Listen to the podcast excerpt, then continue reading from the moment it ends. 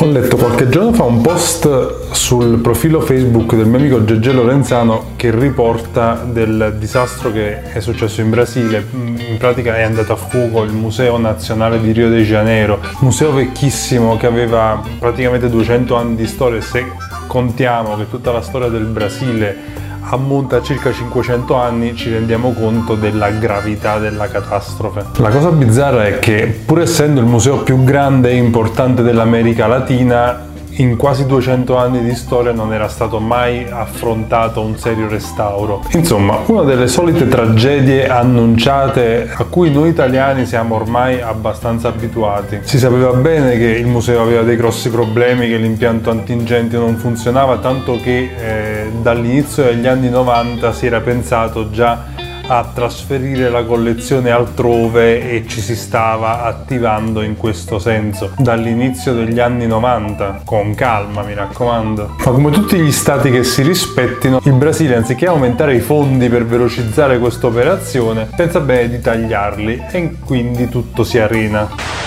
Questo disastro quindi ci spinge a fare alcune considerazioni sulla gestione museale. La prima è quanto sia opportuno concentrare collezioni così enormi in un solo posto. Pensate se una cosa del genere succedesse al Louvre, vabbè, ma magari in Francia queste cose non succedono, o addirittura agli Uffizi, dove non ci metterei la mano sul fuoco che non potrebbe mai succedere. Forse in futuro i musei potrebbero cambiare a livello strutturale, potrebbero non essere più dei palazzoni monoblocco, ma delle cittadelle vere e proprie con dei padiglioni magari tematici e diffusi su un'area museale più vasta e allargata. Potrebbe essere un sistema più funzionale sia dal punto di vista gestionale che da quello della fruizione. Se un visitatore si vuole vedere solamente lo scheletro del dinosauro, magari non deve pagare diciannove euro per vedersi tutta la collezione e può soltanto usufruire in maniera anche diluita nel tempo di cose diverse. La seconda considerazione è quanto sia importante la digitalizzazione del patrimonio dei musei. Ad esempio in quello di Rio avevano le registrazioni di lingue parlate da popolazioni indigene ormai estinte. Beh, se queste registrazioni fossero state digitalizzate e messe su un cloud, in questo momento non sarebbero andate perse. Cioè, ovviamente stiamo parlando di un lavoro immane, ma la tecnologia oggi c'è, spesso e volentieri ci sarebbero anche i volontari disposti a fare questo genere di lavoro pur di dare una mano a salvaguardare il patrimonio, quindi perché non farlo? Poi del resto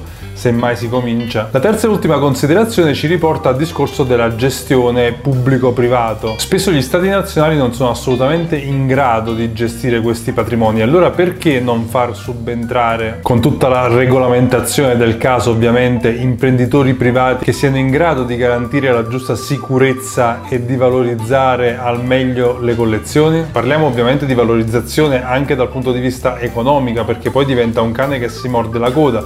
Più il museo guadagna, più io sono in grado di fare investimenti anche strutturali in sicurezza, e quindi ci si riesce a dotare dei mezzi necessari per studiare, salvaguardare, valorizzare. Una cosa interessante che a margine del, della tragedia ci fa notare Gegè Lorenzano nel suo post su Facebook è che Napoli, la regione Campania e Meta, che è il paesello della penisola sorrentina dal quale provengo, avevano delle grandi connessioni con il Brasile e soprattutto con quel museo. Non tutti infatti sanno che la seconda imperatrice del Brasile era napoletana, Teresa Cristina di Borbone, figlia di Ferdinando secondo che sposò Don Pedro secondo. La storia è simpatica perché quando si seppe che eh, Don Pedro era in cerca di mogli, il governo del Regno delle Due Sicilie subito si precipitò a mandare la proposta di matrimonio inviando un ritratto della giovane principessa, che appariva ovviamente bella e affascinante. Don Pedro accetta, formalizza il fidanzamento e la futura consorte arriva in Brasile il tre settembre milleottocentoquarantatré. Purtroppo, quando ormai era troppo tardi, si accorgono che il ritratto era stato un po' photoshoppato e che la principessa non era proprio come l'avevano immaginata. Piccolina, un po' sovrappeso,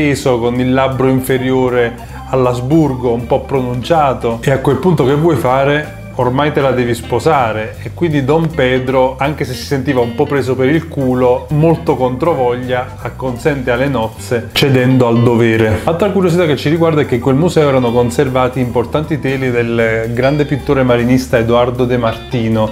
Su Edoardo De Martino abbiamo pubblicato un libro alcuni anni fa uh, curato da Luigina De Vito Puglia, pittore purtroppo in Italia sconosciuto ai più ma apprezzato molto soprattutto in Brasile, dove aveva ovviamente rapporti con l'imperatrice napoletana, ma anche nel Regno Unito, dove divenne pittore di corte grazie alla sua abilità soprattutto di dipingere scene di battaglie, navi da guerra.